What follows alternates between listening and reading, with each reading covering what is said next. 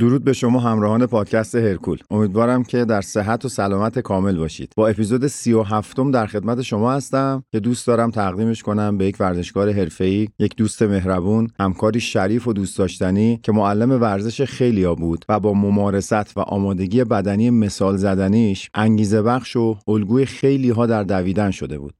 متاسفانه در بهار 1402 قلب مهربون امیرعلی بهلولی در سن 32 سالگی از حرکت ایستاد و غم بزرگی برای خانواده و دوستانش به جا گذاشت. اما بیشک خاطرات این جوان خوش اخلاق و مردمدار تا همیشه در قلب و یاد ما و دوستدارانش ماندگار خواهد بود. این اپیزود به بهانه یادبود امیرعلی عزیز به موضوع دویدن اختصاص داده شده که علاقه اصلی ایشون بود و امیدوارم در آرامش ابدی باشه. این بیت از سعدی رو تقدیم امیرعلی عزیز می‌کنم که میگه نام نیکو گر بماند زادمی به که از او ماند سرای زرنگار. امیرعلی بهلولی یادت گرامی.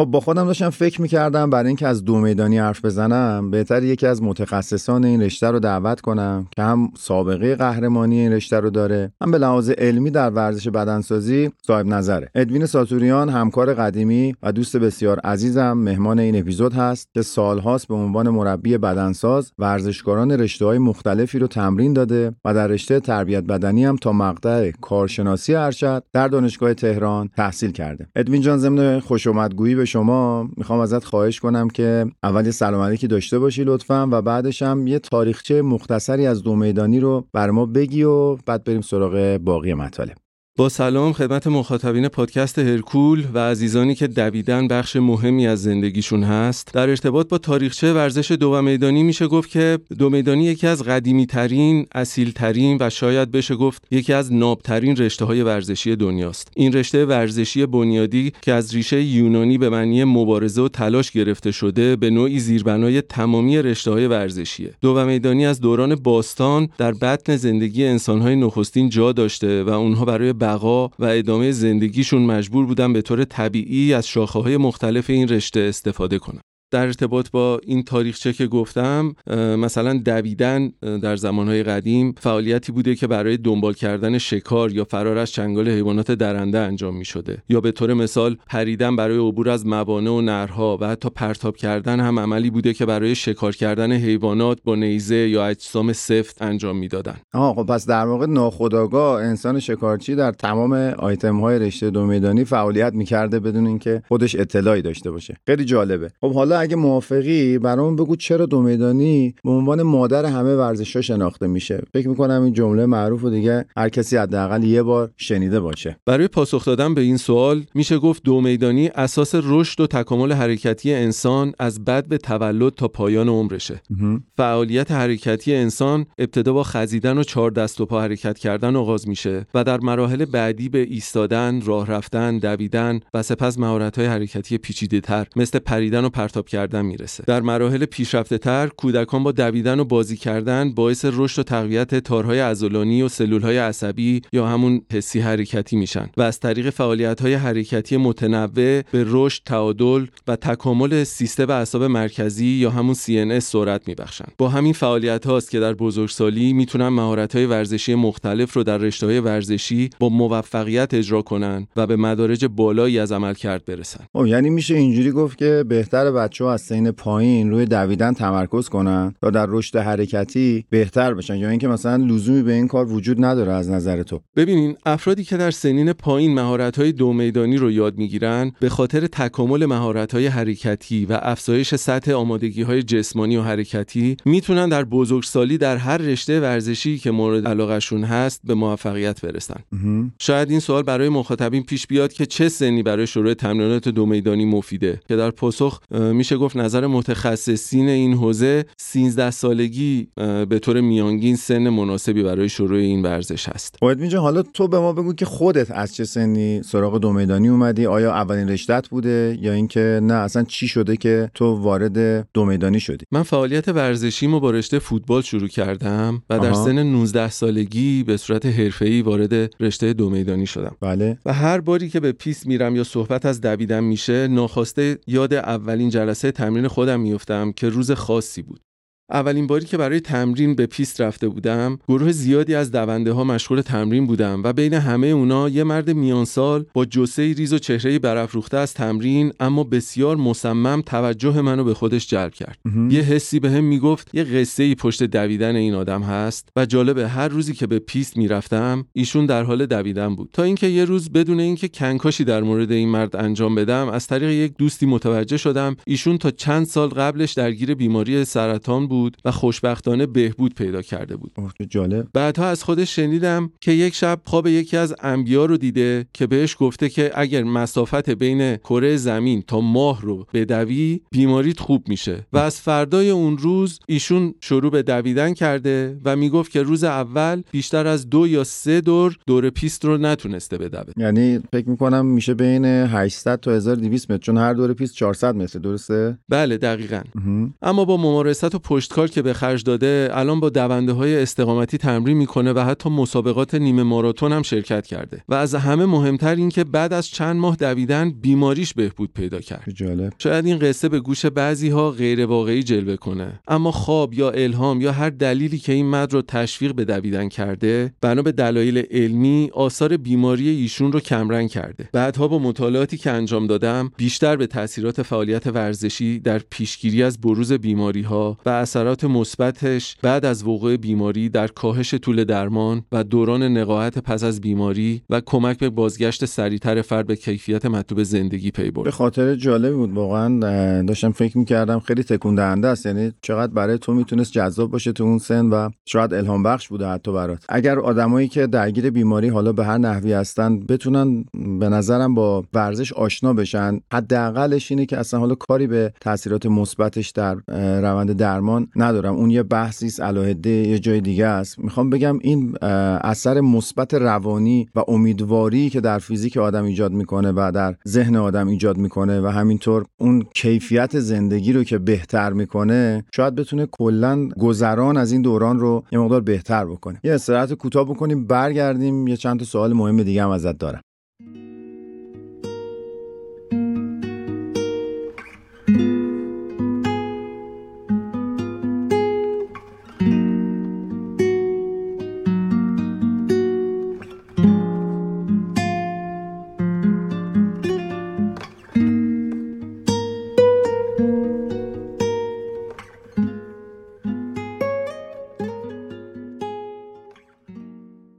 خب ادمین جان حالا می‌خوام به طور تخصصی یکم از خود دو میدانی همون running بهمون بگی. چون حالا در رشته track and field که حالا ما به عنوان زیرشاخه‌ای دو میدانی همه می‌شناسیم دویدن فقط یک بخشی از شاخه دو میدانی به حساب میاد دیگه. راجع به خود دویدن برای ما بیشتر میشه مقدار بگی. بله و اما دویدن. همونطور که گفتم یکی از شاخه‌های رشته دو میدانی هست و یکی از اصلی ترین اجزای خیلی از رشته های ورزشی. بله. انجام دویدن با روش های تکراری interval fartlek، سرعتی، صحرانوردی و ترکیبی از اینها در بهبود و کارایی سیستم های انرژی در بدن نقش اساسی داره و بخش مهمی از تمرینات فصل آماده سازی در اغلب رشته های ورزشیه. از طرفی ورزشکاران از دویدن به عنوان تمرینات مقدماتی یا همون گرم کردن استفاده می‌کنن. پس می‌بینین که تا چه میزان این رشته ورزشی دارای جایگاه و اهمیت هست. حالا یه نکته جالبی هم که وجود داره در مورد دویدن فکر می‌کنم منحصر به فردش می‌کنه یکی اینکه انفرادیه تو می‌تونی خودت شروع کنی به دویدن نیاز به یار تمرینی نداره نیاز به تجهیزات خاصی نداره و همینطور زمان و مکان هم نمی‌شناسه. تو می‌تونی هر جور انتخاب بکنی و فکر می‌کنم هم رشته ارزونی به حساب بیاد. دقیقا همینطوره. دویدن نیاز به سرمایه زیاد یا تجهیزات خاصی نداره. فقط یک کفش مناسب نیاز هست که الزاما نباید از گرونترین برندها باشه. جالبه بدونین در سالهای اخیر تجهیزاتی ابداع شده که با استفاده از اون افراد دارای معلولیت از ناحیه پا هم قادر هستن. مثل یک فرد سالم دویدن رو تجربه کنن. آره فکر می‌کنم مثلا ما تصاویرش رو دوستان دیده باشن که پاهای مصنوعی دارن و با همون و اصلا فکر می‌کنم یک دسته مسابقه ای هم براشون طراحی شده و میان مسابقه میدن خیلیاشون بله کاملا درسته. و اینکه هر جایی میشه دوید و نیازی به ثبت نام در باشگاه ها نیست و از این جهت بحث اقتصادی که این روزها دغدغه همه است نقش بازدارنده ای نداره. بله. یکی از دلایل خاص بودن دویدن اینه که جمع عضلات درگیر خیلی زیاده و از دیدگاه سلامت بهداشت و ورزش همگانی میشه گفت دویدن پزشک انسانه. چون با فعال کردن عضلات بزرگ بدن و افزایش اکسیژن مصرفی سوخت و ساز بدن تنظیم میشه و با دفع مواد زائد بدن سطح سلامتی نشاط و شادابی افزایش پیدا می‌کنه. خب ادوین جان حالا برای افرادی که می‌خوان دویدن رو شروع بکنن چه پیشنهادی داری؟ آیا اینجوریه که حالا ممکن الان چند نفر پادکست رو گوش بدن بدن؟ خب به به چقدر فواید مثبتی داره؟ یا فردا شاید بخوان دلشون بخواد شروع کنن به دویدن و می‌خوام ببینم ملاحظاتی لازمه قبلش بهش فکر بکنن چیزی رو باید چک بکنن چیزی باید کنترل بشه یا اینکه نه می‌تونن از فردا صبح اقدام به کار بکنن. مهمترین موضوع اینه که فرد از نظر پزشکی منعی نداشته باشه. مثلا آسیب مفصلی یا بیماری خاصی نداشته باشه که اون هم با اجازه پزشک می‌تونه شروع کنه. اما در کل دویدن نیازمند تکنیک هست و بهتره که از ابتدا روی آموختن تکنیک صحیح کار بشه تا به مرور پیشرفت حاصل بشه وگرنه خود موضوع بی تکنیکی می‌تونه آسیب زننده باشه. با در نظر گرفتن این مواردی که راجبش صحبت شد بله. یک پیشنهاد برای افرادی که می‌خوان دویدن رو شروع کنن می‌تونم ارائه بدم. اینه که با توجه به زمانی که دارن و با هر شدتی که براشون مناسب هست می‌تونن شروع به دویدن کنن. آها. مسافتی که در یک هفته میدون رو یادداشت کنن و هر هفته حداقل نیم کیلومتر به مسافتی که میدون اضافه کنن. با این روش به تدریج سازگاری های لازم در بدن شکل می‌گیره و بعد از مدتی ورزشکار می‌تونه به راحتی مسافت زیادی رو بدوه. خب پس من یه مرور بکنم. یعنی اینکه شما میگی بعد از حالا ملاحظاتی که لازمه اونا رو در نظر بگیرن بعد بیان شروع کنن به دویدن. این مسافتی که در طول یک هفته رو می‌دونن رو محاسبه بکنن سعی کنن هر هفته 500 متر یا نیم کیلومتر بهش اضافه بکنن. درست متوجه شدم. دقیقا همینطوره. شدت تمرین مدت تمرین برای شروع دست خود فرد باشه. که بتونه خودش بعد تنظیمش بکنه. فقط این اضافه باره رو مد نظرته که هر هفته 500 متر بله اضافه با توجه به تواناییاشون شروع به دویدن کنن. و سعی کنن هر هفته حداقل 500 متر به مسافتی که میدون اضافه کنن. خب خیلی عالی. خب الان می‌خوام مثلا فکر کنی که من یه آدمی هم که نمی‌دونم و یه, جوری برای ما از دویدن بگو از فوایدی که واقعا کاربردیه. نمی‌خوام خیلی وارد بحث تخصصی بشیم. این که فکر کن می‌خوای منو راضی کنی بیام فردا شروع کنم به دویدن. یکم هم در این موضوع ما راضی کن الان من. خب برای پاسخ دادن به این سوالتون کافیه که من چند مورد از سازگاری هایی که به واسطه دویدن در بدن اتفاق میفته اشاره کنم. خب، عالی. اون وقتی که با کمی تفکر و عمیق شدن به راحتی جذب این ورزش میشین و متوجه میشین که چرا میگن دویدن مادر همه ورزش هاست بریم ببینیم برای شروع میشه گفت که دویدن یه ورزش انفرادیه و یه دونده چه در تمرین چه در مسابقات خودشه و خودش همین موضوع باعث افزایش اراده ورزشکار ایجاد روحیه خودشناسی افزایش قدرت تفکر کنترل احساسات و بالا رفتن تمرکز میشه که اینها ابعاد روانی دویدن هست. از طرفی ششها، نای و مجاری تنفسی هم وظایف خودشونو بهتر انجام میدن. استخوانها در محل چسبندگی تاندونها زخیمتر میشن و اتصال تاندونها محکمتر و زخیمتر میشه. بله تغذیه پوست هم بهبود پیدا می‌کنه و پوست بدن در نقاط فشار زخیمتر و مقاومتر میشه. در ارتباط با قلب هم میشه گفت که ضربان و عضله قلب در اثر دویدن تقویت میشن و حجم دهلیزها و بطنهای قلب افزایش پیدا می‌کنه. جالبه بدونین در دوهای استقامتی حجم خون تا نیم لیتر افزایش پیدا می‌کنه که شگفت انگیزه. تازه دویدن باعث افزایش شبکه های مویرگی میشه و تعداد میتوکندری ها در سلول های عضلانی رو افزایش میده. فکر می‌کنم دارم قانع میشم کم کم. ولی بیا این قول به ما بده که توی اپیزود دیگه سازگاری های فیزیولوژیکی که در اثر دویدن تو بدن ما رخ میده رو دقیق تر مورد بحث قرار بدیم. اما الان اینجا یه سوال دارم که فکر می‌کنم سوال خیلی باشه و اون اینه که اساسا حوازی کار کردن و دویدن برای مدت های حتی متوسطش مثلا 20 دقیقه 30 دقیقه وقتی قرار چند روز در هفته انجام بشه برای خیلی شاید خسته کننده بشه. می‌دونی؟ یعنی مثلا حوصله سربر باشه. به ویژه برای اونایی که تمرین قدرتی رو بیشتر دوست دارن میان وزنه می‌زنن توی باشگاه و علاقه مندیشون اینه. تو فکر می‌کنی چجوری میشه به این بی‌حوصلگی که در تمرین حوازی ایجاد میشه غلبه کرد؟ تکنیکی داری به ما بگی؟ خب ببینین بذارین با مطلبی که در یکی از کتاب‌های هاروکی موراکامی خوندم جوابتون رو بدم. در این کتاب نوشته بود یکی از روزنامه های پرتیراژ گزارشی ویژه درباره ماراتون چاپ کرده بود و با چند دونده ماراتون مصاحبه کرده بود و از اونا پرسیده بود که در طول مسابقه چه عبارت یا جمله‌ای به اونا انگیزه میده. بله. حالا ساده تر بگم یه دونده در طول مسافتی که میدوه مرتب با خودش صحبت می‌کنه. افکاری که به ذهنش میاد رو تحلیل می‌کنه که بهش مانترا میگن. از دونده ها پرسیده بودن که در طول مسابقه وقتی فشار مسابقه و خستگی دویدن زیاد میشه در ذهنشون چی میگذره؟ در بین پاسخها یکی از دونده ها جمله قشنگی گفته بود که روی خودم خیلی تاثیرگذار بود و چیزای زیادی از این عبارت یاد گرفتم. اون عبارت این بود درد اجباری است اما رنج کشیدن اختیاری.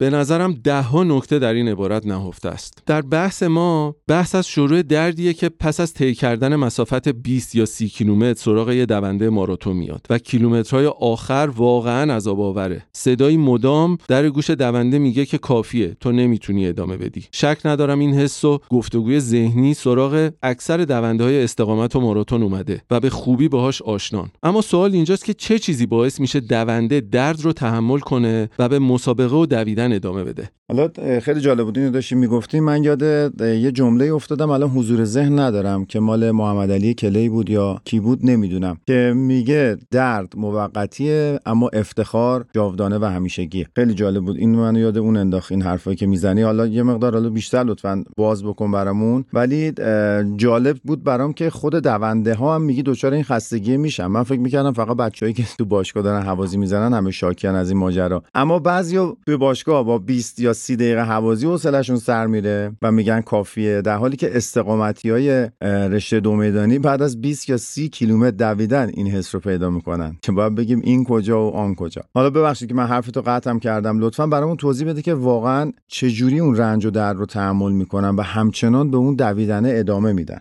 ببین فرشید عزیز واقعیت اینه که دویدن خیلی شبیه زندگی انسانه. یعنی چی؟ هر انسانی بدون شک تو زندگیش هدفی رو دنبال می‌کنه. در دویدن هم همینطوره هدف رسیدن به خط پایانه. بله. و لازمه که در کوتاهترین زمان این مسافت رو طی کنه و به هدفش یعنی خط پایان برسه. در مسیر حرکت به سمت هدف اگه انسان به هر دلیلی از مسیر منحرف بشه زمان رسیدن به هدف طولانی تر میشه و چه بسا اونقدر از مسیر منحرف بشه که اصلا به خط پایان نرسه. بله. در زندگیمون یا در دویدن اگه به عقب نگاه کنیم یا از مسیر مستقیم به طرف هدف منحرف بشیم همه چی خراب میشه. پس در زندگیمون هم باید بدون انحراف از مسیر و با نگاهی متمرکز به هدف به طرفش حرکت کنیم و از افرادی که قصد خارج کردن ما از مسیر رو دارن دوری کنیم. در زندگی اتفاقاتی رخ میده که باعث درد و رنج ما میشه. دردهای جسمانی مثل درد دندان یا شکستگی عضوی از بدن. ما نمی‌تونیم این درد رو کنترل کنیم. کنترل این درد از عهده ما خارجه. ولی اینکه این درد رو تحمل کنیم یا نه به رنج کشیدن ادامه بدیم یا نه این دست خودمونه. در مقایسه با این دردهای جسمانی می‌تونیم فردی رو مثال بزنیم که در مسابقه ماراتون داره به سمت خط پایان میدوه یا یه فردی که با سختی داره درس می‌خونه و برای کنکور آماده میشه. به نظر شما تحمل کردن کدوم درد به نفع انسانه و کدوم انسان رو به سمت نابودی می‌بره؟ من فکر می‌کنم که آره دیگه قاعدتا اون دردی که باید تحمل کنی تا به نتیجه مثبتی برسی اون ما رو به جایگاه بهتر میرسونه دیگه. بله طبیعتا شکستگی استخوان یا پوسیدگی دندان یا آسیب‌های عاطفی همگی دردناکن. ولی ما برای بودن یا نبودن اونا تصمیم گیرنده نیستیم. ما می‌تونیم تصمیم بگیریم که با مداوای دندان پوسیده و یا گچ گرفتن عضو شکسته یا مراجعه به تراپیست و روانپزشک به رنج کشیدنمون خاتمه بدیم و یا در مورد یه دونده ماراتون می‌تونیم تصمیم بگیریم که بعد از طی مسافت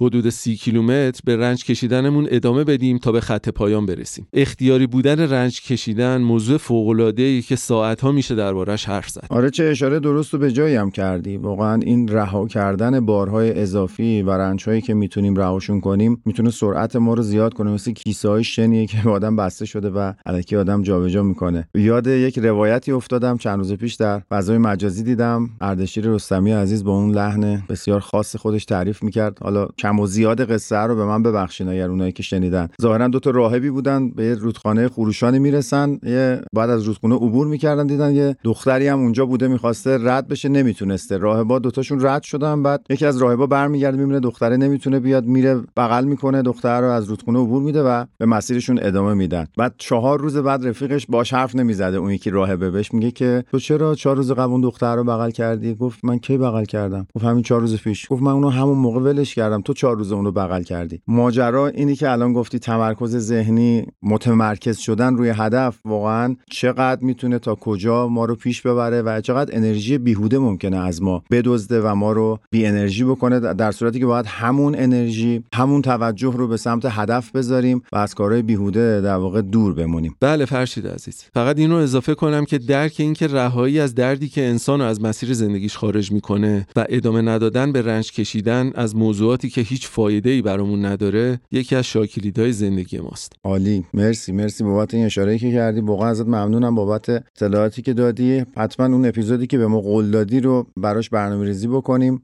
دوستان عزیزم برای ما کامنت بذارن اگر دوست دارن ما بحث روی مقدار در بعضی حوزه ها تخصصی تر کنیم. من فکر می‌کنم آشنایی با سازگاری های فیزیولوژیکی که در اثر دویدن در بدن اتفاق میفته چون به نوعی واقعا مادر همه فعالیت های بدنیه خالی از لطف نباشه. اگه اینجوری باشه ازت می خواهش می‌کنم یه اپیزود دیگه بیاد بشینیم در مورد این سازگاری های به زبون ساده صحبت بکنیم. می‌دونی ادوین جان که این اپیزود ما تقدیمش کردیم به امیرعلی بهلولی عزیز که هر دو تامون سالها کنارش با هم کار کردیم و فقدان بزرگش رو الان احساس می‌کنیم. دوست دارم یه چند کلامی هم تو در مورد امیرعلی حرف بزنی و با زنده کردن یادش این اپیزود رو به پایان ببریم با هم دیگه. اولین چیزی که راجع به امیرعلی می‌تونم بگم ادب این پسر بود. نوع احساس اندوهی که از از دست دادن امیرعلی تجربه کردم هیچ وقت برام پیش نیومده بود. ورزشکاری بود که خیلی علمی کار می‌کرد و این اواخرم مشغول آماده سازی برای مسابقات سگانه بود. پشتکار و عشقی که در ورزش داشت رو در کمتر کسی دیده بودم. و چقدر خوبه که الان که داریم یادش می‌کنیم از این همه انرژی تلاش و اخلاقش الگو بگیریم تا یادش رو بیشتر زنده نگه داریم. خیلی ممنونم. از محبتت. دیگه ترجیح میدم منم چیزی نگم. میگم و امیدوارم که روح امیری در آرامش ابدی باشه و خانواده گرامی و دوستدارانش همه بتونن با این مسئله کنار بیان. تا اپیزود دیگر از هرکول شما عزیزان رو به خدای بزرگ میسپارم و تشکر ویژه از محمد محمدی عزیز کارگردان برنامه.